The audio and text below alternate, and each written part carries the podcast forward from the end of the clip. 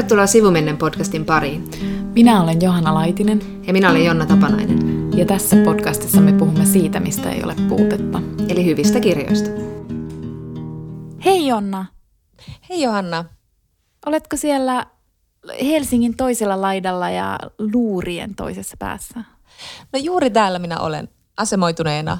Ja ilmansuunta on ehkä silleen, että mä oon niinku niskasuhun päin, mutta näin nyt sitten puhutaan. Miten siellä päin kaupunkia? Mä luulen, mä luulen itse asiassa, että mun kasvot ovat sinun suuntaasi. Okei. Okay. No tämmöisessä saippua-operamaisessa junamuodostelmassa siis puhutaan nyt sitten. Sä huohotat mun niskaan sieltä, sieltä kaukaa. Mutta hei, mitäs tota meidän kootut selitykset, missä ollaan oltu? Onks mitään? No, Sä oot uhmannut rajoitteita ja matkustanut ulkomaille bailaamaan, eikö? Joo. mä että hetkinen, teinkö mä niin? ja mä olin vähän toiveikkaana. Niin. Sitten mulle tuli vähän silleen, että joo, joo, ei kun siis tota, ei, en mä kyllä. En mä no kyllä niin. ikävä, ikävä kyllä tehnyt niin. Just. Mutta tota, joo, tässä sitten on käynnistynyt toinen koronavuosi. Ja siis ähm, mä oon ollut välillä hyvinkin toiveikas, mutta sitten mä rupesin kaivelemaan, mm. että mä oon alkuvuodesta kirjoittanut muistiinpanoja. Ja sitten mä oon kirjoittanut näin. Taide ja kulttuuri suurimmat häviäjät koronavuonna, piste. Mm. Yksin eläjät ja huonoissa parisuhteissa elävät vahvana kakkosena, piste. Ei muita muistiinpanoja. Ei mitään muita. Tästä lähdetään. Tämä jakso no lähtee tästä liikkeelle. mutta, mutta oikeastaan niin. Mä oikeasti olen sitä mieltä, että taide ja kulttuuri ovat suurimmat häviäjät koronavuonna. Mm. Ja kyllä sitä on niinku alettu, sit, sit loppuvuonna alettiin käydä sille enemmänkin keskustelua, mutta ehkä mä olin viime vuonna aika yllättynyt, miten vähän siitä sit kuitenkin niinku puhuttiin, niin. että joku kirja-ala pärjäsi hyvin, mutta sitten jotkut esittävät taiteet, että kyllä ne niinku silleen vaan ikään kuin nakattiin laidan, laidan yli niin, niin. aika lailla.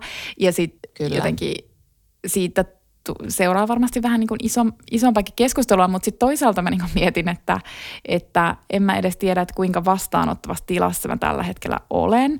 Ja mm. musta tuntuu, että mä en mm. ole niin kuin yksin, että kun mä katson ihmisiä ympärilläni, niin mä en ole niin kuin fyysisesti väsynyt, enkä mä tavallaan ole henkisesti, tai tämä on jotain semmoista väsymystä, jota mä en niinku ehkä tunnista. Tämä on niinku uudenlaista mm. jotain sellaista väsymystä ja siksi mä niinku mietin tätä väsymyksenä, koska mä mietin mun just jotain niinku kulttuurin kulutusta, niin mä oikeasti katon niinku, mä katson siis just paljon, mä en hirveästi jaksa lukea, mutta sitten sekin, mitä mä katson, niin se on niinku oikeasti aika hirveät roskaa.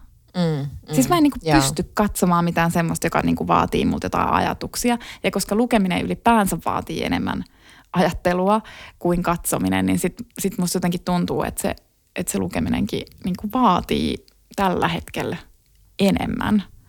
Joo, joo. Niin, ja, niin onhan toi varmaan ihan totta. Tämä on tämmöinen määrittelemätön joku pandemia-väsymys, jota kuka ihminen on vielä aikaisemmin joutunut kokemaan, niin nyt, nyt ollaan siinä. Ja just tämä vaihe, kun pitäisi kertoa kuulumisia, on semmoinen, no, mitenkä sitä nyt summaisi originellista tätä tilaa, missä on. Mutta siis mä oon aina ollut tämmöinen uusien alkujen ihminen, niin mulla aina vuoden alku on semmoinen, niin kuin tietysti tosi monelle on, mutta jotenkin mä innostin ihan hirveästi siitä, että nyt mä luon nahkan ja nyt näin ja näin ja näin. Ja sitten mä huomaan, että tammikuu on mennyt ja mä en ole luonut nahkaan ja mä olen samassa vanhassa jamassa ja sitten mulle tulee helmikuu, että no nyt on uusi kuu, nyt mä luon nahkan ja nyt mä oon sitä tätä tuota. Mutta tullut... Mut helmikuu on lyhyt, Jonna. Se on, se on, se on. Et se on, sä, sulla on Siitä on lyhyt, sitten aloittaa uusi al- alku taas maaliskuussa. Taas mennyt mokattua. Mutta mä oon saanut tästä helmikuusta nyt semmoisen ihan hyvän otteen. Tammikuu oli ihan semmoinen niin totaali semmoinen doom. Mutta nyt mulla on semmoinen niin kuin, mulla on ollut ehkä viikon verran tässä nyt työ ja elämä niin kuin balanssissa, mikä on tietysti niin kuin, äh, jotenkin tämä keskustelu aina on vähän aina pelkää, että puhuu sillä tavalla, että olen kiireinen, olen tärkeä, mutta on ollut lii, liian paljon kaikkea muuta. Eli nyt tämä balanssi on löytynyt, mä yritän pitää tästä kiinni, koska sitten mä oon miettinyt tosi paljon tätä aikaa, kun tämähän nyt on niin kuin isoin tavallaan niin kuin hyödyke tai kauppatavara, mitä itsellä on. Että koko ajan käy sitä neuvottelua, että jos mä käytän aikaa tohon, niin saanko mä sen sitten tosta ja sitten myy sitä omaa aikaansa ja, ja sitten ostaa asioita tai kuluttaa aikaansa johonkin uusiin juttuihin. On se nyt se somea tai jotain keksintöä tai jotain teknologista edistyskeksintöä tai muuta vastaavaa, jonka on tarkoitus niin kuin helpottaa sun elämää ja sitten löytyy taas uusi juttu, joka vie sitä sun aikaa. Ja jotenkin niin kuin, mä halusin vain sellaista niin kuin tuhlattavaa aikaa ja jotenkin päästä tästä ristiriidasta eroon, että, että kun mä aloitin friikkuna pari vuotta sitten, niin mä, mä halusin olla friikku tai yrittäjä sen takia, että mulla olisi omaa aikaa, jotain niin kuin ilmaa päivissä. Ja sitten se niin kuin, yhtäkkiä mä, mä oonkin semmoisessa ihmekurimuksessa, että mulla ei ole ollenkaan mm. enää aikaa. Että miten mä niin kuin ratkaisin tämän ristiriidan. Ja sitten sit niin kuin haikailee hirveästi semmoista niin kuin ajan tuhlaamista. Että et just kun mä katsoin sen aikuiset sarjan mahtavan tokan tuotantokauden, niin sitä oli jotenkin ihan kivuliasta katsoa, kun se oli semmoista, niin kuin, että aikaa vaan tuhlataan ja höpistään ja, ja flanerataan kaupungilla ja käydään bileissä ja on kesä ja ollaan nuoria ja kaikkea muuta. Mutta sitten just niin kuin mä luin tämän toimittaja Ann-Helen Petersenin, no tästä tulee tämmöinen monologi, mutta siis luin hänen semmoisen niin kuin uutiskirjeen, kuinka hän niin kuin muistelee sitä, kun oli tämmöinen, niin kuin, että mentiin ystävien kanssa asioille. Että ystävä saattoi sanoa, että, tai saattoi sanoa ystävälle, että mun pitää käydä apteekissa. Ai jaa, no mä tuun sun kanssa. Se, että nykyään ei tule kuulonkaan, että jollakin olisi aikaa lähteä hoitamaan sun asioita tyyli, että pankkikortti nielas mun pankkikortti, että mun täytyy mennä pankkiin hoitaa se. No, okei, mä lähden sun kanssa sinne. siis tämmöinen niin kuin Aaron's mm. Friend oli sillä nimitys tällä. Ja tällaista mä kaipaan ihan hirveästi, että olisi aikaa vaan niin kuin jotenkin epämää, käyttää aikaansa ihan epämääräisiin juttuihin ilman, että on koko ajan se taksamittari lyö siellä. Tämä menee nyt tähän näin ja nyt mä oon niin kuin investoinut tähän näin paljon aikaa, saanko mä sen jostain takaisin, ei tässä ole mitään järkeä. Ja mä en tiedä, tekeekö tämä pandemiavuosi tälle oikein hyvää, koska mä huomaan, että musta on tullut jotenkin vaan niin kuin sisäänpäin kääntyneempi ja, ja ajan kanssa vielä jotenkin silleen niin kuin sniidumpi. En mä tiedä. Niin. Mutta mäkin ehkä tunnistan ton, että mustakin tuntuu, että mä niinku lasken just jotain minuutta tai, tai jotenkin niinku, mm. niinku jopa siis niinku vapaa-ajalla. Että sit mä oon silleen, että niin, mutta onko minulla riittävästi aikaa sit yksin maata sohvalla? Juuri näin. siis, Juuri siis silleen, koska se on mitä asia, tehnyt, josta mä kotona. nautin. Niin, Niin, niin, niin, Ja niin. mä nautin sit sohvalla makaamista niin paljon, että nyt sit musta tuntuu, että mä en ole niinku valmis luopua siitä. Mm. Edes, edes silloin, Niin. kun se vaihtoehto on jotain tosi kivaa. Niin, niin. Tämä on vähän pelottaa, että mitä, miltä tästä niinku, tuleeko enää ihmistä tästä ihmisestä, joka elää tätä aikaa vai vaikka sitä kauheasti vannoo, että sitten mä bailaan alastomana kaksi viikkoa putkeen ja, ja vedän itse tuhoisesti päihteitä tai tyyliin vastaavaa, mutta sitten niin kuin loppupeleissä varmaan sille en minä nyt lähde, minä olen täällä kotona, minä olen niin tottunut tähän kotiin. Minä laitan kotona, minä puhdistan kylppärin viemärin, niin kuin minä puhdistin tänään. Minä ihan kuule tosta noin vaan olin sille, että eihän siihen mene kuin viisi minuuttia, eikä siihen mennytkään kuin viisi minuuttia. Apua. Mutta arvaa, mitä mä niin. Otan tehdä. No, guashaamaan semmoisella, semmoisella kivellä. Meidän yhteinen ystävä Mikko on puhunut siitä sata vuotta, että guasha, guasha, se on mahtavaa. Nyt mä oon sitten guashannut muutaman päivän. Mä en ole huomannut vielä eroa, mutta olisi- mä toivon, että se tulee joku päivä. mä just menisin sanoa, että mä olisin ottaa videopuhelua, että mä olisin nähnyt, että mä en olisi tunnistanut sua. Et, mun poskipäät on tullut aivan eri tavalla näkyviin nyt. Mutta siis jotenkin niin kuin, joo toi aika, mutta sitten mä vielä mietin sitä, mitä mä äsken sanoin siitä, että, että musta tuntuu, että mä vaan katon ihan hirveät roskaa. Sillä, että mä tuun sitten jopa to- tosi vihaseksi. Mä katsoin nyt viimeksi Netflixistä äh, sen Firefly Lanein, joka on siis todella huono sarja. Siis se on Se tällainen näytti niin, niin niin huonolta, että voi herra Jumala. Joo, No minä katsoin joo. sen. No niin, Mutta siis mä huusin sen niin kuin läpi sen sarjan, että tämä ei voi olla näin huono.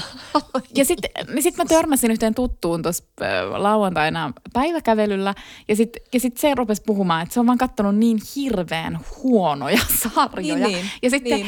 ja sitten niin jotenkin musta tuntuu, että joko me ollaan niin kuin tuhoamassa niin kuin kollektiivisesti jotain makuamme, että mm. meidän niin kuin maku, tiedätkö, saattaa siis huono, meidän joku niin kuin arviointikyky saattaa kadota. No että meidän maku vaan romahtaa niin kuin tämän Niin, koronan niin. aikana.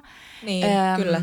Tai sitten toisaalta sehän voi avata mahdollisuuden jollekin mielettömälle kokeelliselle taiteelle. Että niin kuin sen jälkeen, kun me ollaan siis oikeasti ruopattu toi Netflix läpi, niin sitten me ollaan vaan silleen, että antakaa mulle oikea taide. Niin, ja sitten me tunnistetaan se ja sitten me koetaan semmoinen niin neitsellinen oh, taide, oh, tätä se on, kokemus. Ehkä, mä en tiedä. En mäkään, en mä, Eletään mä tämän toivon kanssa. Mutta joo, tämä on meidän ää, arvioi, tai me luullaan, että näin tulee tapahtumaan koronan Niin. jälkeen.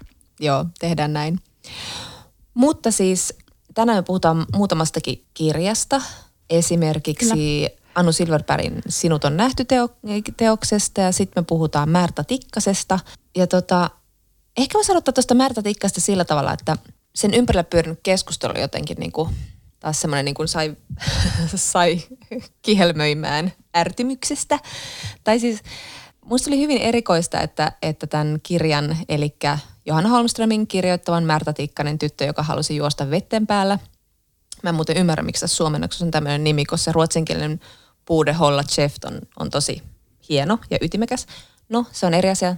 Tästä en ollut ärtynyt, mutta olin ärtynyt siitä, että, että tämä kustantaja sai oikein niin kuin kuukausiliitteestä oman sivun, jossa niin kuin hän toi esille harmiaan siitä, että tämä, että tämä sori mä löin mikkiä, mun täytyy asentaa.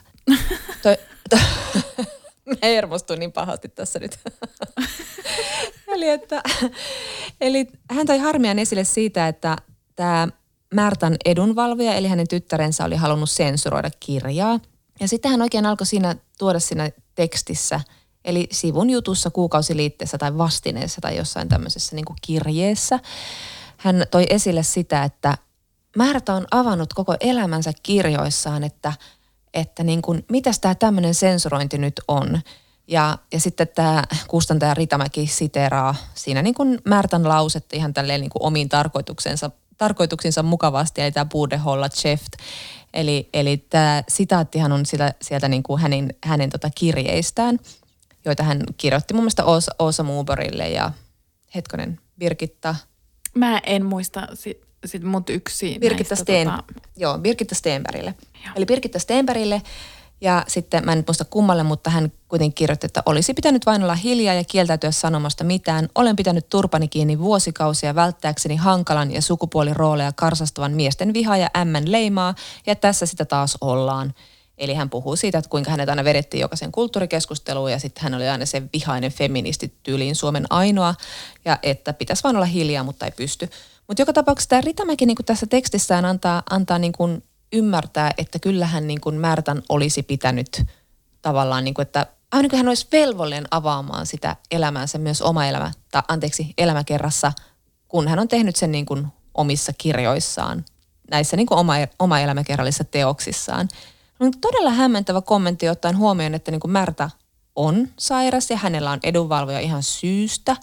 Että, niin kuin, että millä tavalla niin kuin kustantaja voi tietää niin kuin paremmin kuin vaikkapa Märta ja Märtan tytär. Että Märta on sanonut esimerkiksi Hufvudstadsbladetissa, että jaha, blivit böbi och gammal. Eikä nyt ole sen enempää avannut sitä, sitä sairautta, mutta kuitenkin. Eli että musta aika erikoista ajatella, että niin kuin jotenkin tämä Märta olisi nyt niin kuin velvollinen meille kaikki, kaikki detaljit ja kaikki nimet ja kaikki juorut. Jos hän ei halua niitä kertoa, niin so. Tota, niin, kun siis äh, mäkin loin äh, ton ähm, Ritamäen tekstin kuukausiliitteestä, mutta mä ehkä niin vähän tipuin kärryiltä myös siinä, että tuliko se vähän niin kuin puskista, tai siis oliko se vastaus johonkin vai... Kun sitten puuttuu mun mielestä niin kuin tavallaan jo, niin, kuin niin sanottu kontekstualisointi, eli, eli eihän se ollut mikään vastine kuitenkaan, ei. Ei, se en vaan ainakaan- yhtäkkiä ilmestyi siihen kuukausiliitteeseen. Kyllä, ei siellä aiemmassa ymmärtänyt se, kuukausiliitteessä jos ollut kuukausiliitteessä olisi ollut joku sellainen pitkä artikkeli tämän niin kuin elämäkerran ympärillä olevista kiistoista. Ja mun tietääkseni tällaista ei ole ollut, mutta en mä tiedä. Vai ostiko hän tämän sivun siitä vai mitä tapahtui? En mä tiedä. ostiko hän? ehkä hän osti. Mutta siis, niin, ja ehkä mä niinku sitä lukiessa myös mietin, että oliko se niinku yleisesti, mä en osaa oikein sanoa, että onko se niinku yleisesti niinku kiinnostavaa, koska, niinku, koska eikö toi ole niinku aika yksittäinen tapaus. Ja tavallaan mä ajattelen, että toi kuuluu kustantajan työhön myös. Siis niin kuin, sehän on Niin. joka kerta, kun sä teet kustannussopimuksen, Mm. niin voi olla, että siitä kirjasta ei tule ollenkaan semmoinen, mikä niin kuin sulla on kustantajan jossain mielikuvissa. Se tapahtuu, niin kuin, koska, koska se ei ole sun kirja. kun Niin, se niin, on niin, kuin, kun siinä on niin kuin, tavallaan se tekijä ja sitten vielä kun puhutaan tässä tapauksessa elämäkerrasta, niin siinä on sekä eh, kirjoittaja että sitten vielä niin kuin kohde. Ja tässä tapauksessa mm. vielä kohteella on edunvalvoja.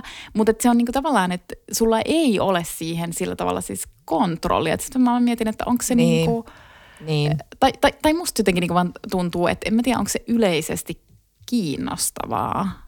Mutta, Just niin. Mä en tiedä, tiedä, se mutta oli siis- jotenkin niin. vähän niin kuin tyhjössä se kommentti oli siellä. Kyllähän sitä oli kirjoitettu niin kuin Hesarissa, mutta aika silleen maltillisesti ja pieniä juttuja, että sinänsä, mutta en mä tiedä. Niinpä, niin. Ja sitten se on jo hyvä pointti, että sitten niinku tavallaan, tavallaan sit, sit voi ollakin, että et kirjan kohde yhtäkkiä onkin silleen, että en mä halukkaa. Niin, Niinku. niin. Ja, Niin. ja siis tavallaan, että ei, ei sille sit voi mitään. Sille ei vaan voi Niin. mitään. Niin. Varmasti monia harmittaa, mutta, mutta Niin. niin. sille ei voi niinku Kuka oli mitään. suurpyytäjä? Niin, niin, kyllä mulla on joulupilalla, kun mä en saanut sitä tietää. Mut siis, Mutta anteeksi, siis, mua siis joo. kiinnostaa, että kuka tämä suurpyytä oli. Se oli siis semmoinen ihana mies, jonka Märta tapasi ö, ö, tota, jossain reissulla. Tai siis siinä kirjassa, anteeksi nyt menee taas kirjat ja ihmiset sekaisin, mutta tässä kirjassa, kirjassa tavataan ihana mies jossain Grönlannissa. Mutta siis Märta niin kun laittoi tälle miehelle tyyliin parran ja aksentin ja mitä muuta. Jotenkin vähän sille piilotteli sen identiteettiä siinä kirjassa jo itsessään. Näin mä muistelen ja sitten hän, tota niin, sitten hän itsekseen naureskeli, että niin kuin ihmiset meni yh- yhdisteli tätä saman tien, että ne oli lukenut jonkun, että ahaa, parrakas, nyt Märta on tuolla parrakkaan miehen kanssa, sen täytyy olla se. Tämä oli vähän tämmöistä samanlaista keskustelua, kun meidän viimeksi mm. puhuttiin sitä Crownista, että nyt menee vähän taide ja tosi elämä sekaisin. Mm. Että, mitä, ei hänellä ollut parta, ei, mitäs tämä nyt oli tämä, tämmöistä sekoilua. Joo. Mutta toinen asia, mikä mua ärsytti tässä keskustelussa on se, että nyt kun ollaan taas puhuttu Märtasta, on tämä niinku tää ikuinen ihmeellinen vertailu, että kumpi tikkasista oli parempi. Että tätä on tullut niinku useammastakin paikasta Hesarin arviossa, mutta myös Twitterissä käydyssä keskustelussa. Ja sitten on se, että ai tälläkö tasolla nyt sitten keskustellaan tästä, tästä niinku Suomen kirjallisuuden aika merkittävästä pariskunnasta ja, ja niinku tunnustuspuumista ja, ja blottarnaporukasta. Että et puhutaan se, että kyllä mies on parempi, eikö nainen, eikö mies. Mm. Se on kyllä aivan, siis, siis toi on niinku, siis anteeksi vaan, mutta siis toi on niinku riman alitus mun mielestä. siis koska niin kun, ja sitten, tai en, en mä siis edes jaksa oikeastaan niinku, en mä oikeastaan edes jaksa alo, niin. ja, tai jatkaa tota vaan silleen, että et niin, Niin. tuen Niin. sinua tässä tuottumuksessa, koska niin kun, Kiva, hyvä. Joo. Mutta niin, mut kun se on niinku tosi kummallista vielä silleen, että kun sehän on tosi niinku sit todella tiukka rajaus sit yhtäkkiä niinku ottaa sit just nämä kaksi. Okei, vain he olivat siis naimisissa, mutta siis tavallaan heidän teokset on kuitenkin niinku keskenään erilaisia, vaikka ne molemmat mm. on sitä tunnustuksellista kirjallisuutta, mutta silleen, että et miksi just sit vaan nämä kaksi kirjailijaa ja heidän teoksensa. Mun mielestä se niin, ei Niin, ole riittävä niin. niin. peruste, että he ovat naimisissa nämä tekijät keskenään, niin eihän se nyt millään tavalla johda siihen, että heidän teoksiaan pitää sitten ruveta asettaa jotenkin paremmuusjärjestykseen. Eihän siinä ole niin. Niin. mitään järkeä. Niin, ja kyllähän sitä on kiinnostava käydä sitä, että ne tietyllä tavalla kumpikin niin kuin purki osiin oman avioliittonsa omien kirjojensa mm. kautta, mutta sitten niin kuin, mikä tämä niin Toki, se on eri paremmuusjärjestys keskustelu. niin, niin, nimenomaan. Niin, että se ei ole niin kuin arvottava keskustelu, vaan sehän on niin kuin an- a- analysoiva. Keskustelu. Mutta että, niin, no joo, että tämmöisiä, tämmöisiä on tässä, niin kuin tässä tämän kirjan tiimoilta ärsyttänyt taas. Ja, ja siis ylipäätään kun lukittaa kirjaakin, niin se koko se ajan tyyli puhua just, just naiskirjailijoista ja, ja niin kuin Märta Tikkanenkin kirjoittaa, että kuinka raivostuttava oli, oli kuinka just siihen aikaan ja tietenkin edelleenkin se epäsuhta on olemassa, mutta saatettiin vaikka samaan juttuun tunkea kolme naiskirjailijaa olla silleen, että no tässä olisi nyt tämmöinen ja sitten olisi tämmöinen ja ei tämäkään oikein. Tämä on hyvä, kun tässä on tämmöinen neutraali eikä tuoda sitä naisnäkökulmaa esiin. Hän oli siis tämmöinen esimerkki. Ää, en nyt ota sitä otetta tähän, mutta, mutta joka tapauksessa niin kuin semmoista ihme niin kuin naiskirjailija tossa niputus, nyt on käsitelty ne, vähän niin kuin vaikka dekkarit olisi nyt käsiteltynä syksyn sadosta, kolme pientä lyhyttä arviota. Et vähän semmoinen niin se, se just se semmoinen, että, että nainen on aina se poikkeus, joka nyt sitten pitää todellakin lunastaa paikkansa, että hänet nostetaan. Ja sitten se semmoinen tietynlainen niin kuin skitsofreenisuus siinä, että, että Ruotsissa Märtaa arvostettiin niin paljon ja sitten Suomessa hän sai melkein koko ajan niin kuin lunta tupaa ja, ja häntä pidettiin just niin kuin tämmöisenä navan kaivelijana ja niin poispäin, että, että, että että se on niin kuin kyllä, kyllä ollut hänelle hyvin turhautta ja hän tuo tätä tosi paljon esille näissä sitten taas tässä pitää yrittää kirjoittaa tai pitää yrittää kir elämäkirjeessä kirjassa, joka siis taas tuli, oliko se nyt toissa vuonna, Märta Tikkasen kirjeestä koottu kirja, joka oli kyllä tosi ihana. Mielestäni kirjeromaanit on ihania silloin, kun ne on oikeita kirjeromaania. eikä semmoisia laskelmoituja. Nyt tutkailemme maailman tilannetta tässä, vaan ne on oikeita kirjeitä. Ja nämä naiset kuitenkin tajuaa näissä kirjeissä, että nämä varmaan tullaan julkaisemaan joskus, tai että niin kuin ne pitää myös huolta siinä, että ne ei paljasta liikaa, mutta ne on tosi rehellisiä ja suoria ja avoimia niissä kirjeissä.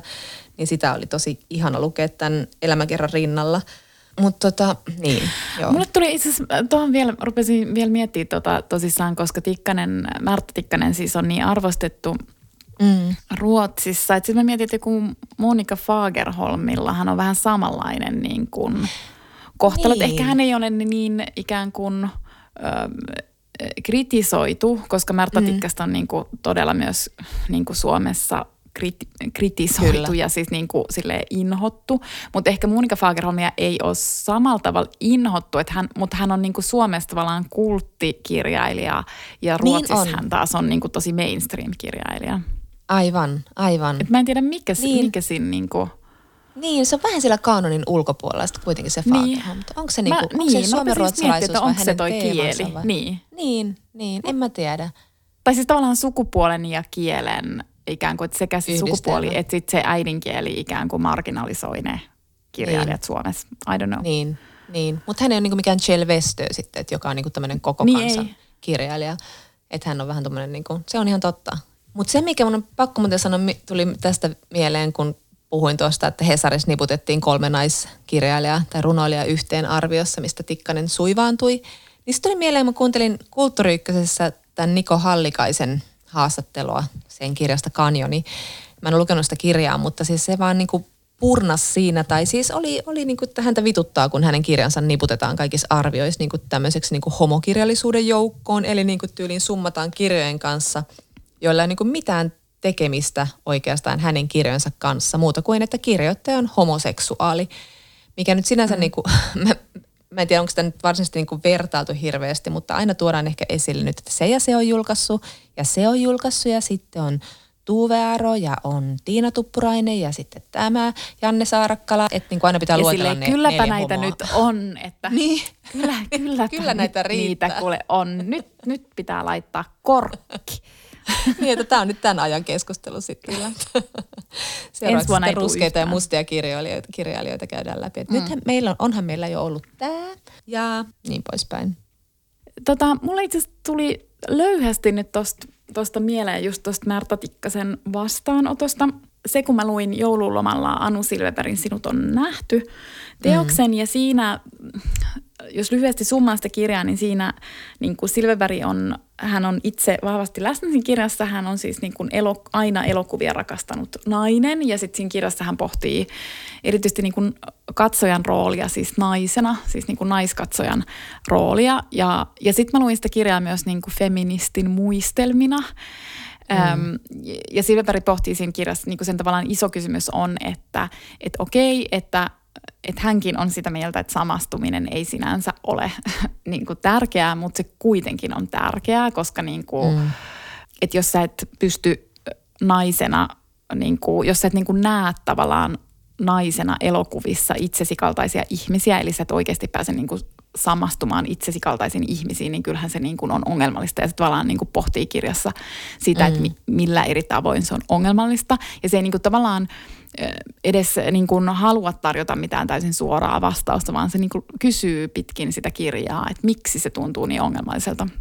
Mm. Se on musta oikein niin kuin toimiva lähtökohtaiselle kirjalle ja, ja toimiva toteutus. Ja just se, niin kuin, että jotenkin niin kuin sen summaaminen, että miten kummalliselta tuntuu tulla järjestelmällisesti ohitetuksi, siis mm. elokuvissa. Eli olla siis nainen, joka katsoo elokuvia. Ja, tota, ja musta oli, tämä oli niin kuin mä luin tämän ihan hirveän nopeasti ja musta oli ihana kirja siinä, että tämä herätti mm. musta ihan hirvittävästi ajatuksia. Ja niin kuin mä tuun tänään puhumaan muutamista niistä ajatuksista, ne ei sinänsä niin kuin koske äh, tota kirjaa, siis sinänsä, että mä en niin kuin opponoi sitä kirjaa tai muuta, vaan että ne vaan oli siis mm. siis niin kuin, silleen tosi orgaanisesti syntyneitä ajatuksia ton kirjan ansiosta. Mutta, mutta joka tapauksessa yksi sellainen ajatus, mitä mä jäin pohtimaan, niin liittyy myös tuohon Märta Tikkaseen nyt, kun kuuntelin sinua. Öm, ja mä niin kuin pohdin tota kirjalukiessa siis niin kuin taiteen vapautta ja teoksen ja tekijän erottamista tämmöisenä niin kuin periaatteina. Ja mä jäin mm. niin kuin miettimään, että, että miksi niin kun, kun näistä asioista puhutaan aika paljon tällä hetkellä, mutta et miksi niin kun ne keskustelut aina päätyy sellaiseen asetelmaan, jossa miehet saa puolustaa näitä periaatteita ja sitten naisten täytyy kyseenalaistaa niitä periaatteita ja ikään kuin argumentoida sitten niin taiteen rajoittamisen puolesta.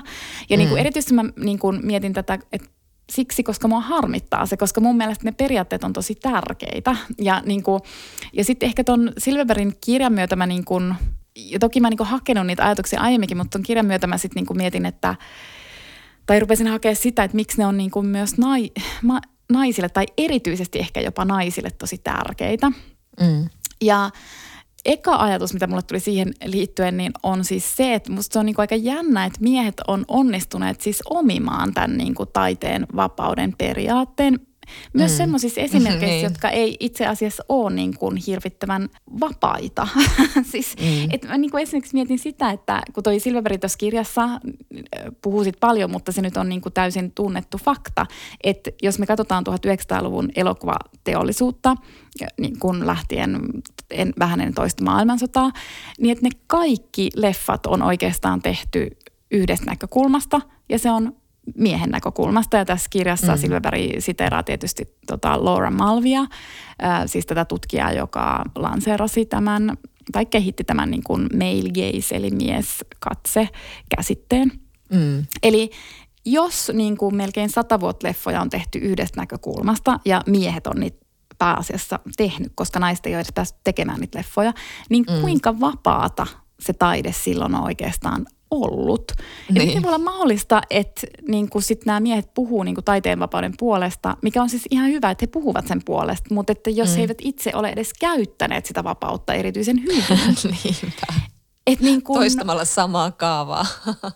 niin, ja siis niin kun, ja tavallaan suhteessa siihen pelkästään se, että joku tulee ja tekee leffan naisnäkökulmasta tai tekee mm, vaikka niin kuin mm. oikeasti aika niin kuin monimutkaisen ja elävän ja uskottavan naishahmon, mm. niin se on jo niin kuin mielettömän uutta ja radikaalia, eli siis toisin sanoen tosi vapaata. Eli, mm. eli tavallaan mä niin kuin ajattelen, että just naistaiteilijoitahan pitäisi olla silleen, että niin, mutta me olemme taiteen vapauden puolesta, niin, koska me niin, ollaan niin. Niin myös viety sitä taidetta vapaasti eteenpäin, vaikka sitä on kuinka yritetty niin kuin estää. Niin, niin. Ja, sit, ja ehkä oltu enemmän vapaita just konventioista, kun tullaan ja luodaan tavallaan niin. tyhjästä sitä. Ja sitten ylipäänsä, että et jos niin kun tavallaan puolet jengistä, kun elo, siis toi kirja on silleen hyvä esimerkki just siitä, että millainen rooli siis – siis oikeasti portinvartioilla on tämmöisessä erittäin rahakkaassa kulttuuribisneksessä, koska leffan tekemiseen tarvitaan rahaa. Sä et niin kuin tavallaan pysty tekemään sitä tosta noin, vaan kuka tahansa voi periaatteessa kirjoittaa kirjan, kun se ei sinänsä siis maksa juuri mitään, mm. mutta leffaa ei kyllä niin kuin oikein pysty tekemään. Sä tarvitset niin kuin sen rahoittajien tuen, mutta jos ne sekään ei niin kuin tunnu kauhean vapaalta, että et niin kuin rahoittajat ei anna ikään kuin puolelle jengistä rahaa, koska sekin mm. on tilastollinen fakta, että naiset mm. eivät saa elokuvarahoitusta. Ja sitten sit mä niinku mietin sitä myös niinku teoksen ja tekijän erottamisen näkökulmasta, että periaatteessa ne rahoittajat, jotka ei anna naisille rahaa, niin nehän ei just erota teosta tekijästä, koska se tekijän sukupuoli vaikuttaa niiden päätökseen niin paljon. Mm, ja toisaalta mm toisaalta mä mietin myös niin kuin kirjallisuudessa, kun me tiedetään, tämäkin on tilastollinen fakta, että miehet eivät lue naisten teoksia. No, mm. jos miehet puolustaa teoksia ja tekijän erottamista tosi usein, niin ehkä heidän pitäisi sit myös lukea naisten teoksia, koska siis silloinhan miehet just eivät erota teosta ja tekijää toisistaan, jos he mm. eivät halua lukea naisten kirjoittamia kirjoja. Toki he väittävät, he vain lukevat parhaimpia. Tämä peruskiintiön vastustajien argumentti aina. Mut Ää, toki, toki. Mm. mutta siis tavallaan sit se ta, niin kuin ikään kuin se tilastollinen fakta vaan osoittaa, että se väite mm. ei pidä paikkaansa. Että siinä mm. heitä niin kuin oikeasti ohjaa se tekijän sukupuoli. Eli he Kyllä. eivät pysty katsomaan teosta teoksena, vaan että, mm. että siellä taustalla onkin niin sit se e, tekijän sukupuoli, jonka perusteella he tekevät sen päätöksen. Koska mm. he voi edes tietää sit teoksesta mitään, jos he eivät lue sitä. Niin. Eli he voisivat sanoa etukäteen, että mä en varmaan pidä, tai mä en pidä siitä lukematta sitä. No mutta anyway. Niin, ja sitten niin. sit, sit mä myös niin mietin, ehkä tämä erityisesti liittyy siihen Märta Tikkaseen, että et niin kuin just autofiktiossa, jossa naiset on ollut hyvin edelläkävijöitä itse asiassa tosi, tosi monessa maassa, siis niin kuin mm. Pohjoismaissa, Suomi mukaan lukien. Ruotsissa sitten oli tosi paljon 70-luvulla, mutta sitten jossain Ranskassa myös naiset ovat niin kuin tavallaan olleet kehittämässä sit lajityyppiä.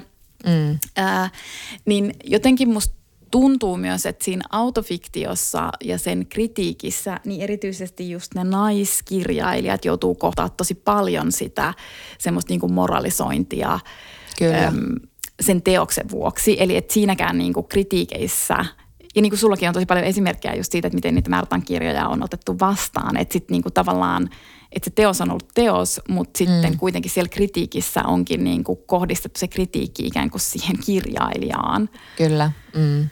Ja juuri semmoista, että miksi hän jatkaa tätä teemaa, että miksi hän ei mene eteenpäin ja luo jotain uutta, vaan miksi hän velloo edelleen tässä naisen osassa, kun Märta kuitenkin oli niin kuin tämmöinen ura-uurtaja Suomessa ja, ja keskusteli siis asioista jo niin kuin 20 vuotta edellä muuta maailmaa, kuten tässä niin kuin hänen ystävänsä oliko se nyt Oosa Muuberg sanoi tässä, tässä kirjeet, kirjeet kirjassa, että, että hän kuitenkin puhuu raiskauksesta ja hän puhuu vä, mm. lähisuuden väkivallasta ja, ja niin kuin kaikista tällaisista asioista, joista niin kuin kukaan muu ei keskustellut, mutta sitten oltiin vaan, että no niin, vieläkö hän jatkaa tätä naisasiaa, että mm, mennäänkö eteenpäin. Toi on kyllä niin tosi, minä vuonna se mies, miestä ei voi raiskata, oliko se 80-luvun alussa? Se oli 75. Ei kun se oli 70-luvulla mm, joo, joo, joo. Ja mun mielestä siinä niin kuin miestä ei voi raiskata. Mä luin senkin nyt sitten tässä samassa rytäkässä ja toivon, että pääsis katsoa sen sinne teatteriin, jos tässä joskus vielä kulttuuriala on vielä hengissä tuossa loppukeväästä, mutta musta sekin, senkin kritiikki osoitti hirveän hyvin, että miten niin kuin sen kaksinaismoralismin tässä maassa, että esimerkiksi sitä miestä ei voi raiskata, niin sitä arvioitiin siis tämmöiseksi niin kuin imeläksi shokkiromaaniksi. Ja, ja sitten taas kun Donner Jön Donner sitten teki elokuvan tästä romaanista pari vuotta sen jälkeen, niin se taas sai kiitosta siitä, että se ei ole tikkasen romaanin tavoin semmoinen sensaatiohakuinen, vaan se syventää sen elokuvan ajatuksellisia mahdollisuuksia, kuten yhdessä kritiikissä kommentoitiin. Oikein kaivoin näitä kritiikkejä. Anteeksi, mä naurattaa. Eli siis, että se, mä katsoin sen, sen leffan, se on Yle Areenassa, kun siellähän on nyt kaikki Donnerin leffat. Ja siis sehän on aika hauska, vähän niin kuin, ei ole nyt vanhentunut ehkä ihan hyvin, mutta siinä on jotain semmoista hyvää eurooppalaista otetta, sellaista niin kuin, ja omaa näkökulmaa siihen romaaniin myöskin, että kyllä se Donner oli sitä niin kuin hyvin käsitellyt sinänsä, mutta että mä en nyt näe sitä, että hän niin kuin syventäisi niitä kirjan teemoja, että vaan niin kuin, ihan niin kuin sieltä Märtan maailmasta lähdetään. Mutta Märtan romaani oli Imellä shokkiromaani, niin tämä niin kuin kuvastaa aika hyvin tätä näitä. Anteeksi, mä aina naurataan tällaiset törkeät ylilyönnit. Mä aina vapautuneesti nauran niille. Eikö? Ilahduttaa aina se.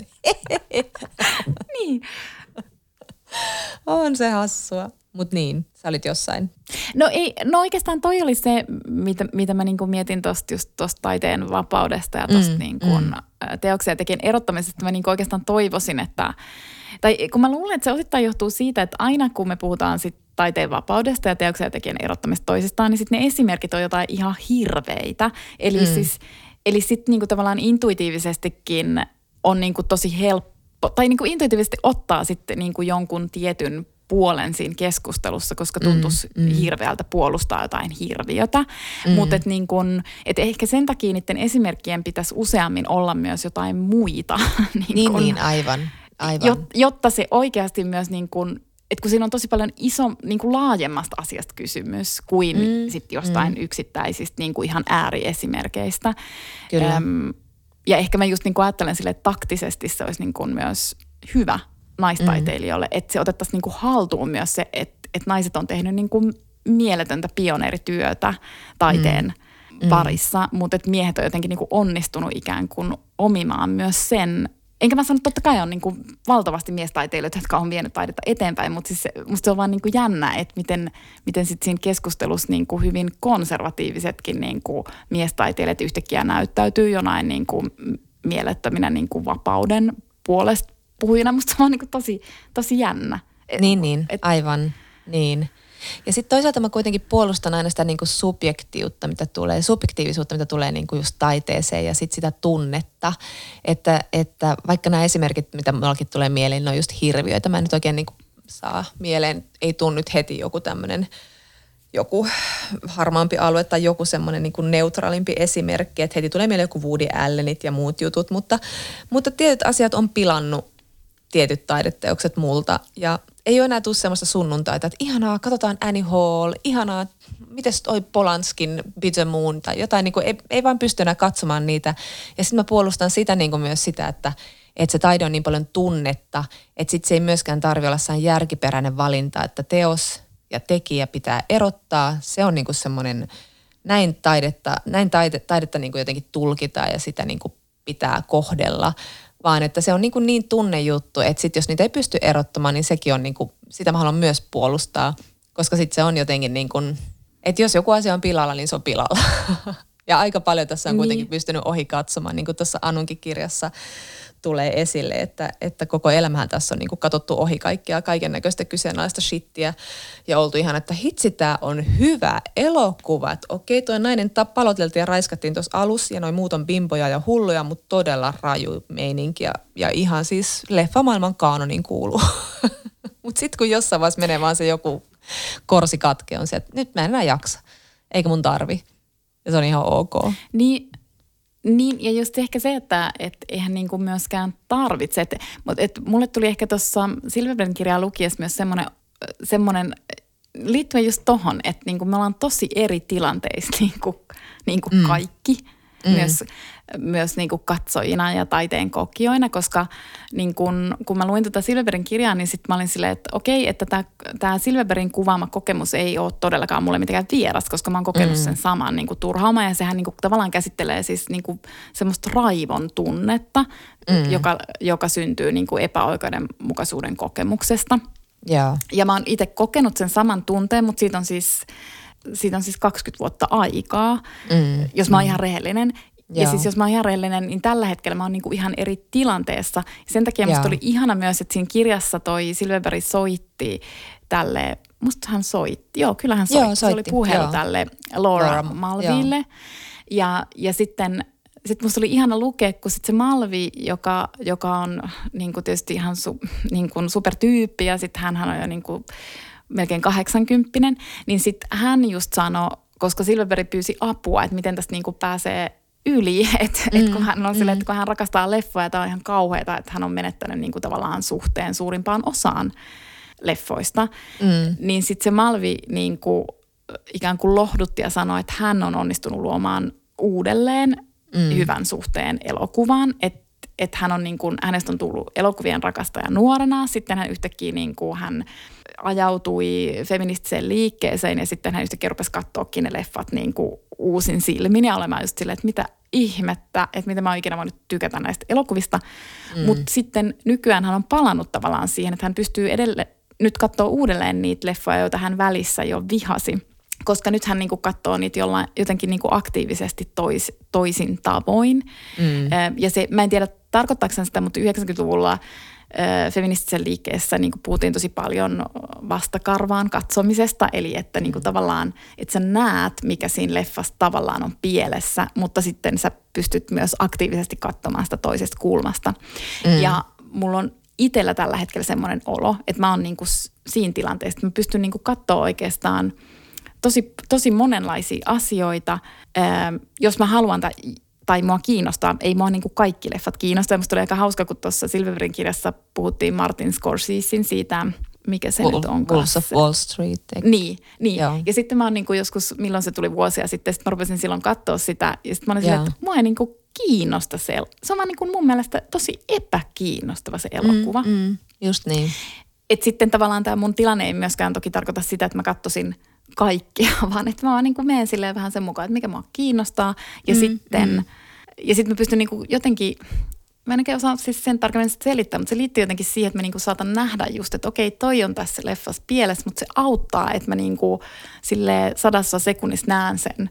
Mm. Ja sitten kun mä tiedän sen ja kun mä niinku tavallaan näen sen, niin mä pystyn helpommin ohittamaan sen. Ehkä siksi, että siitä ei tule semmoinen olo, että se salakavallasti jotenkin vaikuttaa muuhun tai muuta. En mä tiedä, mikä mm. se niin kuin...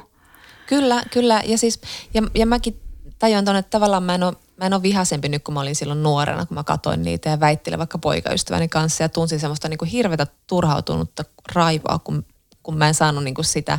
Ja just tästä dilemmasta myös Silverberg kirjoittaa, että se on hirveän vaikeaa, kun kuitenkin tämä on niin kuin heteronaisille se rakkaussuhde sen miehen kanssa ja sitten sit se usein mm. niin kuin kilpistyy siihen, että keskustelee elokuvastaan se, että, että, että et, et, miksi mut leimataan joksiin raivohulluksi, vihaseksi, änkyräksi, jos mä en kestä tätä elokuvaa, että tässä niinku raiskataan nainen heti ekoilla minuuteilla.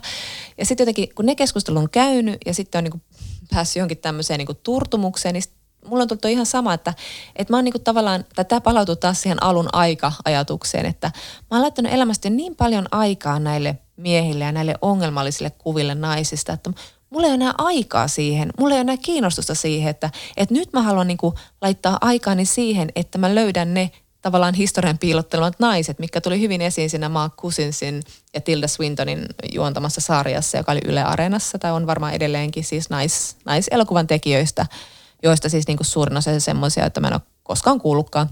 Ja mä semmoinen, että näistä mä haluan kuulla.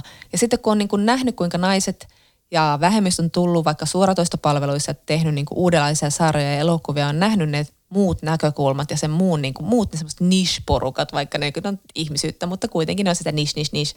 Niin sitten on sillä, että mm. näitä mä haluan kuulla. Ei, ei mulla enää, niin kuin, mulla ei ole aika enää näille, näille. että nämä on nyt niin nähty. Siinä on mm. joku semmoinen myös vaan niin kuin semmoinen, että loppukiinnostus. ei ole semmoinen, mä en ole enää niin. myöskään vihainen, että mä vaan niin kuin, mä, mä enää kiinnostaa. niin, niin, niin. Ja sitten tavallaan, niin, mutta siis se onkin mun mielestä, tai ehkä just siksi, ehkä me molemmat ollaan sitä aika tyytyväisessä tilassa, että musta tuntuu, mm. että mä välillä jopa niinku hakeudun ikään kuin mies taiteilijoidenkin äärelle, mutta ehkä siinä on just tärkeintä se, että niinku tavallaan, äm, että itsellä on semmoinen olo, että voi olla vapaa, että saa niinku oikeasti silleen vapaasti Joo, valita. Ja, ja se niin kuin, mä luulen, että on siinä niin kuin kaikkein oleellisinta. Mutta siis mulle tuli vielä mieleen sitten, kun sä sanoit myös tuosta niinku, tosta Märtan ikään kuin just siitä, että, että sitä kritisoitiin siitä, että se, että se jumitti niissä samoissa aiheissa, koska mulla on nyt niinku, toinen tosi erilainen esimerkki tästä, mutta että kun, ja tämä syntyi myös tämän Silverbren kirjan pohjalta, koska tota, siinä, on, siinä on, se on mun mielestä tosi hauska se jakso äh, niin kun tästä Kiislovskista, siis puolalaisesta – elokuvaohjaajasta. Mm. Ja, ja siis toi Silverberg kuvaa siinä niin kuin sitä, että miten Kieslovskia kritisoitiin, olisiko se ollut sitten varmaan 80-luvulla, siis siitä, että hän ei koskaan tee leffoja naisista ja hänellä ei niin kuin ole naishenkilöitä niissä elokuvissaan. Ja mm. sitten tämä Kieslovski niin kuin sisuuntui ja hän päätti näyttää ja sitten hän teki Veronikan kaksoiselämän. Ja se oli 90-luvulla, eikö niin? Mm, kyllä.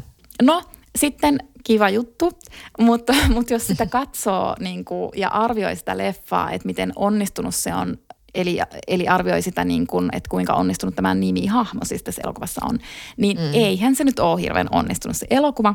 Mm. Ja, ja tämä on mun mielestä tosi, tosi hauska tämä tää, tota, Silverbergin kirjan analyysi just siitä leffasta. Öm, niin, tämä siis Johanna Rojo, se, Rojolan niin, analyysi, kyllä. Niin, se on, niinku, se on ihan super hauska. Se Johanna Rojola on ilmeisesti tämän Facebookiinsa kirjoittanut tämän analyysin ja se on hyvin siis hauska ja osuva, koska siis se Veronika ei ole uskottava eikä se ole millään tavalla elossa se hahmo, vaan se on niin kuin mm. tosi kummallinen semmoinen niin kuin jotenkin vanhan miehen fantasia. Siis se on niin kuin joku fantasia-olento, siis se ei mm. niin kuin ole Arvoituksellinen totta. ja sitä rataa ja mies talkkaa ja on ahdistava, mutta ihan normaalisti. normaalisti Joo, mutta Veronika on eteri, eterinen ja, eterinen ja Katselee lasipalloja ja niin poispäin. Mutta mut sitten mä rupesin miettimään sitä, että et kun niinku taiteilijoihinkin kohdistuu koko ajan just semmoinen äh, niinku vaatimus siitä, että heidän täytyy niinku jatkuvasti kehittyä ja että heidän täytyy uudistua ja heidän pitää niinku uudistaa sitä omaa taiteilijuuttaan. Mutta kun, no mä en ole itse taiteilija, eli siis voi mennä ihan harhaan ja kaikki taiteilijat saa ottaa nyt muuhun yhteyttä, jos puhun läpi ja päähäni, mutta, kun, mutta mä vaan niin mietin, että siis sehän ei ole siis välttämättä ollenkaan siis yhtään helppoa se uudistuminen ja kehittyminen, mm. Äm, koska jos katsotaan taiteilijoiden teoksia, niin tosi useinhan taiteilijat pyörii vähän niin kuin samojen teemojen, he käsittelevät niin kuin samoja teemoja, niin kuin – useasta eri näkökulmasta. Ja sitten jos miettii vaikka kirjailijoita, niin kirjailijallahan on yleensä tietynlainen ääni, joka mm. niin kuin tavallaan se vaan kehittyy se ääni, mutta tosi harva pystyy ikään kuin muuttaa yhtäkkiä sitä mm. ääntä tietynlaiseksi. Ja sama pätee sitten vaikka niin kuin leffan tekijöitä, heilläkin on tietysti oman, nehän on niin kuin heidän tietyn näköisiä ne leffat. Ja sitten mä rupesin miettimään sitä Kieslovskia, että, että siinä siis ei niin kuin sinänsä tietenkään ollut mitenkään ongelmallista, että häntä kritisoitiin tästä, tästä tota, naisten puuttumisesta hänen leffastaan, mutta ehkä niin kuin isompi ongelma oli se, että se Kieslovski kuunteli sitä kritiikkiä ja ryhtyisi vastaamaan siihen. Että siis mm. niin kuin, tavallaan mä ajattelen, että olisi ollut parempi, että hän ei olisi tehnyt tätä hänen naiselokuvaansa, vaan että olisi ollut siis sinänsä parempi, että se olisi vain niin kuin jumittanut siellä niissä sen vanhoissa, niin kuin, että se olisi mm. vain jatkanut niiden miesleffojen tekemistä, koska ehkä hän ei niin kuin pystynyt muuhun. Mm, mm, niin. Ja sitten joku muu voi tulla tekemään sen niin, naiselokuvan, niin, niin, esim. Et, nainen. niin, siis niin kuin joku, joka, jota, jota kiinnostaa se, jota, mm. joka oikeasti haluaa tehdä niin kuin sen mm. ja joka siis oikeasti osaa tehdä sen. Kyllä. Niin, se on totta. Tämä oli tämä Kieslowski-osuus varmaan semmoinen niin kuin ehkä tuskallisin niistä, koska se on ollut mulle niin jotenkin ihan, ihan helvetin tärkeä elokuva. Ja, ja mä, mä oon miettinyt, että ehkä se on mulle edelleenkin tärkeä elokuva. Mun täytyisi vaan katsoa se. Mä katsoin sen aikoinaan niin, kuin, niin lukemattomia kertoja, että mä kyllä osaan sen ulkoa, mutta mä, mä en ollut katsonut sitä varmaan 15 vuoteen nyt kyllä enää. Että sen ehkä voisi katsoa uudestaan, että minkälaisia tunteita se herättää, koska sitten taas Kieslovskin niin kuin kymmenen käskyä oli mulle nuorena tosi tosi tärkeä. Se oikeastaan avasi mulle semmoista intohimia elokuvaan, koska mä luin tosi hyviä, niin kuin to, tosi hyviä avaavia ää, arvioita siitä sarjasta tai sitä kymmenen käskyä sarjasta Dekalogista. Ja sitten se jotenkin sai mut katsomaan elokuvaa ja TV-sarjoja eri silmällä. Ja jotenkin Kieslovski on mulla ollut se koko se niin kuin avain semmoisen taideelokuvaan. Että jotenkin tämä oli mulle mm. semmoinen tuskallisin vaihe. Ja sitten se on ehkä tuskallista myös muodostaa uusia suhteita tai uusia katsontotapoja semmoiseen vanhaan rakkauteen. Eikä mun tarvitse tätä niin rojun, rojun kritiikkiä allekirjoittaa, mutta kyllähän mä tiedän myös sen kuvaustyylin ja sen näkökulman siihen naiseen, joka on semmoinen ihme mysteeri, mysteerikko siinä.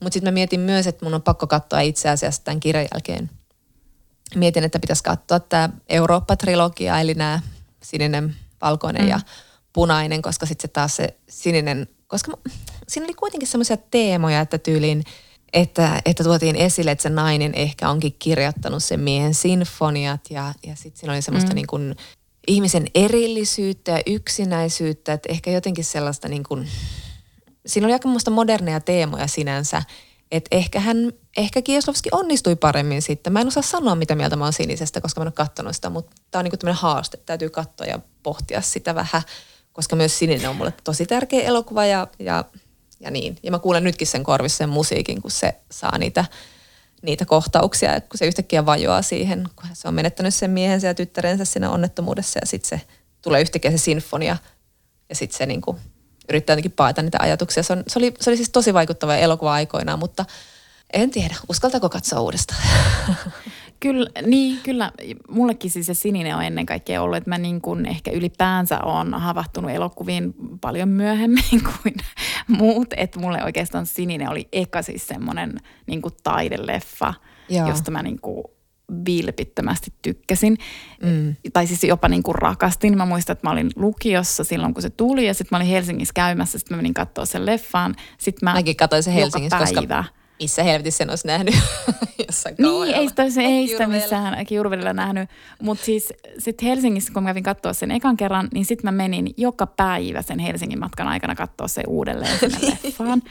Että se niinku tavallaan teki niin valtavan vaikutuksen – ja itse asiassa mä rupesin katsomaan sitä varmaan viime syksynä, mutta siis syytän koronaa. Sä et pystynyt keskittymään. Sitten mä olin silleen, että mä en pystynyt taideelokuvan. Mutta siis Joo. tavallaan mullakin, mullakin kyllä on semmoinen olo, että mä varmaan niin kuin ainakin rimpuilen sit siinä, va- tai en mä tiedä, että sit varmaan siinäkin sit näkee, että no okei, tietyt jutut voi olla ongelmallisia, mutta mm. että se silti voi olla niinku edelleen tosi tosi hieno leffa. Että, niin, niin. Et, jonka ohi voi katsoa sen, sen naisnäkökulman, mä en tiedä. Ja sitten niin. Kieslovskin leffat on kuitenkin semmoisia kokonaistaideteoksia, että niin se on se musiikki aina niin isossa roolissa, että jotenkin niihin vähän niin kuin uppoaa johonkin, johonkin orkesteriteokseen myöskin, että se voi olla kaunista kuvaa, kaunista musiikkia ja sitten sisältö nyt voi olla vähän niin, mutta Niin, et, plus että sit siinä voi arvostaa myös näyttelijän työtä. Niin, tai siis, niinku, siis silleen, että niinku, onhan se niinku miljoonia asioita, mitä siinä voi niinku Joo. rakastaa. Että kyllä, kyllä mäkin niinku haluan nähdä sen sinisen ihan vaan siis silleen nostalgiatrippinä myös. Joo, mutta varmaan tämä on just tämmöinen, että, että kohta mä voin katsoa niitä sen takia, että olen tämmöinen oikeamielisyyden puolustaja, mutta siis ilmeisesti tämä sen Kristofin tämä käsikirjoittajatyyppi, jonka nimi oli myös Kristoff, mm. niin on nykyisin joku tämmöinen vähän, vähän niin kuin ilmeisesti oikeistolaisuuteen kallellaan oleva Puolassa. En tiedä yhtään, miten sillä häärää. Mun piti itse asiassa googlailla tämä asia, mutta Oravan, ää, miel- Oravan keskittymiskykyni taas herpaantui siinä vaiheessa. Niin, mutta kuitenkin, että varmaan seuraavaksi, mm. seuraavassa jaksossa kiellän koko Kieslovskia cancel, cancellaan sen totaalisesti. Okei. Okay. mutta katsotaan se sitten. All right. Selvä. Mutta tämmöistä pientä hyppelyä tässä nyt tuosta Anun kirjasta vielä. Mä haluan palata tuohon Märtaan sen verran, että, että, että se oli mun mielestä niin kuin, ehkä tämmöisessä korona-aikana just tämmöiset elämäkerrat on kuitenkin aika, aika niin kuin jotenkin, niin kuin mä sanoin sulle silloin, tai ylipäätään kerroin tässä podcastissa, että jotenkin se Virginia Woolf oli mulle ihan, siis hänen päiväkirjamerkintänsä oli tänä koronavuonna semmoinen asia, johon mä pystyin keskittymään – ja joka jotenkin mm. vei. Ja oli semmoinen, että en mä halua lukea mitään muuta kuin Virginia Woolfin päiväkirjamerkintöjä tänä vuonna. Ja jotenkin musta on mm. tämä elämäkerta on toinen genre, joka sopii tähän aikaan aika hyvin. Että et mulla on ollut nyt paljon semmoisia kirjoja, jotka mä oon jättänyt kesken vain sen takia, että mä en ole jotenkin ihan toi sama tila, että jotenkin nyt tämä vaatii liikaa. Että mun täytyy lukea, että tämä on lupaava, että mä tarvin nyt jonkun paremman ajan, kun mä luen tämän.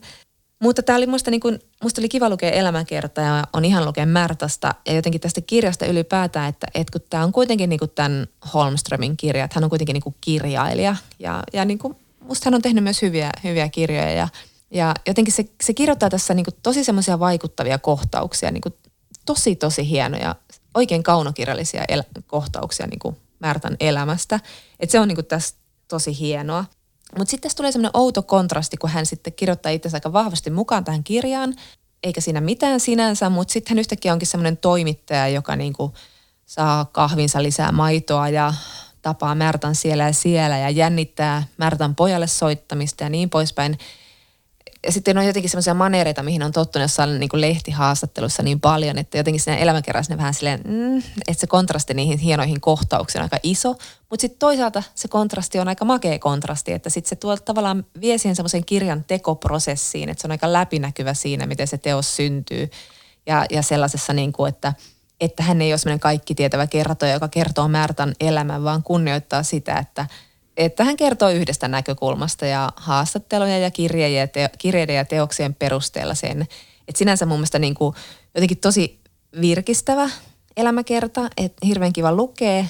Mutta sitten mä olisin toivonut kuitenkin tosi paljon sitä, että kun tämä Holmström on kuitenkin itse suomenruotsalainen, hän on feministi, hän on kokenut lähisuuden väkivaltaa suhteessaan, hän on, hän on äiti, että niin kuin hän olisi voinut siis tuoda vielä vahvemmista vuoropuhelua niin kuin 2020-luvun kirjailijan ja sitten niin kuin Märtan välillä. Siis tämmöistä, niin kuin, että miten tietyt teemat naisen elämässä säilyy.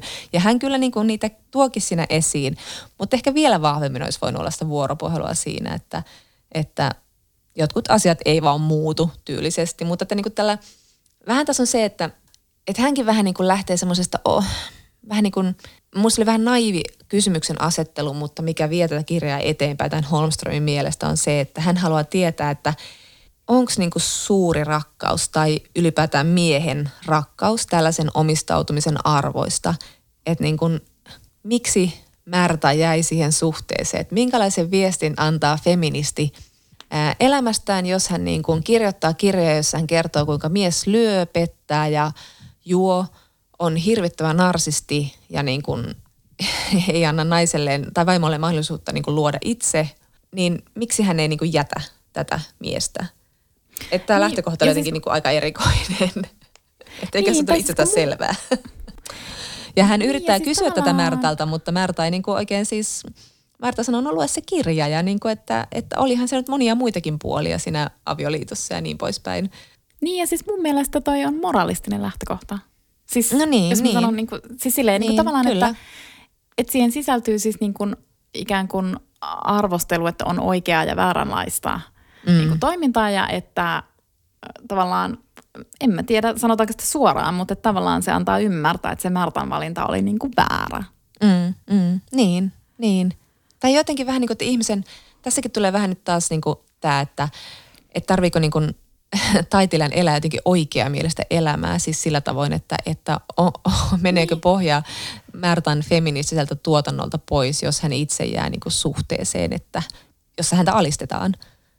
Niin, niin ja siis tuossa ei niin kuin esimerkiksi nyt eroteta siitä tekijää ja teosta. Niin, niin, Että sä voit niinpä. silti kirjoittaa ihan mielettömän feministisiä teoksia, Kyllä. vaikka sun oma elämä ei olisi malliesimerkki välttämättä feministisistä teoista, mutta voihan se sitten niin kuin monella tavalla ollakin, mutta ei edes tarvitse olla. Ei sun tarvitse Niin. olla mikään puhtoinen feministi pystyäksesi ikään kuin teoksissa taas niin kuin olemaan ihan mielettömän feministinen ja niin kuin, joo, Just niin. kiinnostavaa. Ja sitten ja sit vielä tavallaan siis se, että et kyllähän me niin kuin, siis totta kai maailma on muuttunut, mutta kyllähän edelleen naisille pidetään tosi tärkeänä, että, että niillä on miehiä, eikä niin kuin hetero, heteron naisille mm. kuitenkin se oletus on, että miten tärkeää se on ja se on normin mukaista. Ja sitten ei pelkästään niin, että ulkopuolelta ajatellaan niin, vaan että ihmisethän hakevat myös rakkautta elämäänsä ja jos sä olet mm. hetero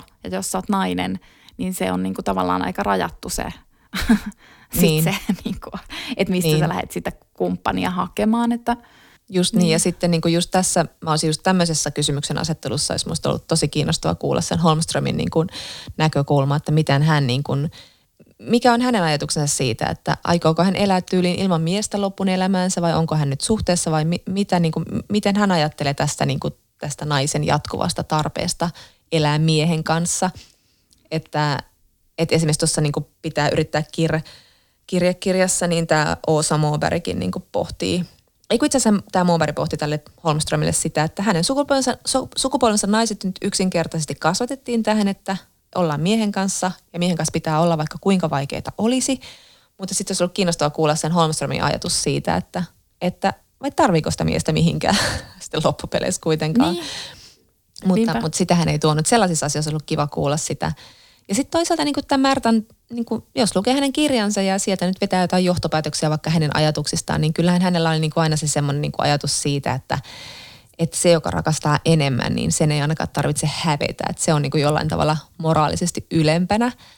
Mutta sitten hän myös niin kävi tätä ajatusmallia varmaankin mielessään. Hän kirjoitti tähän niin kuin Miestä ei voi raiskata kirjaan tälle päähenkilö Tuuvalle tämmöisen kohtauksen, kun tämä Tuuva katselee kirjastossa kaapin ovensa sisäpuolta, jonne se on kiinnittänyt semmoisen leikkeen, jossa on niin kuin sitaatti Aleksandra Kollontailta. Ja siinä lukee, että rakkaus ja intohimo ovat tärkeitä asioita, mutta ne eivät saa tulla kaikkein tärkeimmiksi naisen elämässä. Ja sitten tämä Tuuva miettii siinä kirjassa, että ne tunt, se sitaatti tuntuu muistutukselta, se tuntuu varoitukselta, joskus ne sanat tuntuu rikkiviisailta, joskus taas viiltävän ivallisilta. Ja, ja jotenkin niin kuin hienosti mm. peilaa sitä, sitä että, että miten niin kuin, no miltä se tuntuu just toi ajatus, että, että pystyykö olemaan se itseään nainen, jolle se rakkaus ei olekaan niin hirveän tärkeä, että se on ehkä toisella siellä tai jotain vastaavaa. En mä tiedä. Ehkä mä voisin kirjoittaa seuraavaksi Märta Tikkasen elämäkerran ja sitten mä voisin peilata ö, omaan miesmakuuni, joka on todella huono. Mutta se on sun oikeus. Sä oot itse puolustanut oikeutta huonoon miesmakuun. Kyllä. Ei se ole Johanna sun vika. No niin. Sitä, sitä Joo. kirjaa odotellessa. Hei, mutta mulle tuli vielä yksi, nyt kun sä sanoit, että kun me tässä poukkoillaan, niin mä oon mm. silleen, että mäkin haluan vielä poukkoilla ennen kuin laitetaan No hei, nyt on niin pitkä tauko, että kyllä, kyllä, on, kyllä saa sanoa. Kun nyt me ollaan näköjään sun kanssa luettu tosi tarkkaan kaikki Hesarin kolumnit. Mutta ne mä oon pystynyt lukemaan. Mutta siis tota, niin, ei kun mulle tuli vielä mieleen tosta niin kun itse asiassa taiteen vapauden puolustamisesta ja siitä niin kun, että tai siis tavallaan sitten, että silloinkin kun meillä on esimerkki semmoisista naistaiteilijoista, jotka sitä tekee, niin sitten se niin kuin tavallaan ohitetaan tavallaan mm. se, se heidän periaatteensa. Mulle tuli vaan mm. mieleen tota, tämä Hesarin kolumni, Sanna Kangasniemi on kirjoittanut tämän ö, muutama viikko sitten, joskus tammikuun loppupuolella – jossa hän äh, kirjoitti siis autofiktion tämmöisestä suurnimestä 90-luvulla, vai oliko se, kaksi, oli se 90-luvulla, mm. Karina Rydbergistä, ja sitten vertasi sitä Karl Uwe Knausgårdin. Mutta anyway, sitten mä en mene muuten siihen, mutta, mutta sitten täällä on tota, sitaatti Karl Uwe Knausgårdin ex-vaimolta, eli Linda Boström Knausgårdilta, ähm, jota Kangasniemi oli haastatellut vuonna 2017 ja kysynyt sit häneltä, että miltä tuntui tulla kirjoitetuksi tänne äh, ex-miehen romaanisarjaan.